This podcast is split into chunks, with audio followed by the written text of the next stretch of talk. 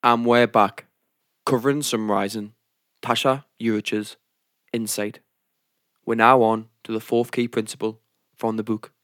There are three mindfulness techniques that can increase internal self-awareness.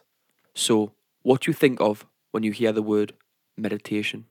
If you're anything like the author, you might feel intimidated by the thought of yoga mats, incense and chanting.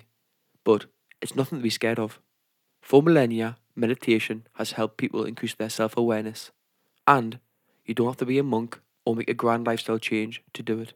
The author suggests three alternative techniques to increase your mindfulness, and with it, your internal self-awareness. It's easy to confuse introspection and rumination with mindfulness, but they are opposites. Rather than analysing and judging our thoughts, mindfulness encourages you to notice them without judgment. By taking this approach, you begin to make new observations about yourself and improve your self-awareness. You may even improve your happiness, health, and productivity, as many people who practice mindfulness find.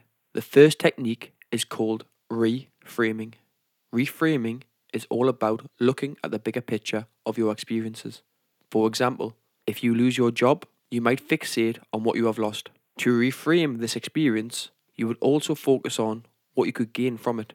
Perhaps you'd realise that you had become stuck in a career rut, and now that you're free, you can find new opportunities or even start your own business.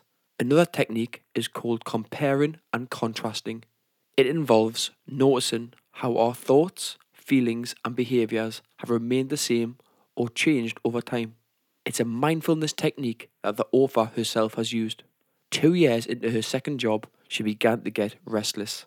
When she thought back to how she'd felt two years into her last job, the author realised she felt the same way this time. She was then able to recognise that the problem wasn't her current job, but an internal pattern that made her feel this way. Why not try this technique yourself? Ask yourself questions about your job and relationships. What has remained the same and what is different from your past jobs or relationships? The third mindfulness technique is the daily check-in. Take five minutes each day to reflect on what went well and what could have been better. Is there something you can learn from your experience today that you can improve on for tomorrow?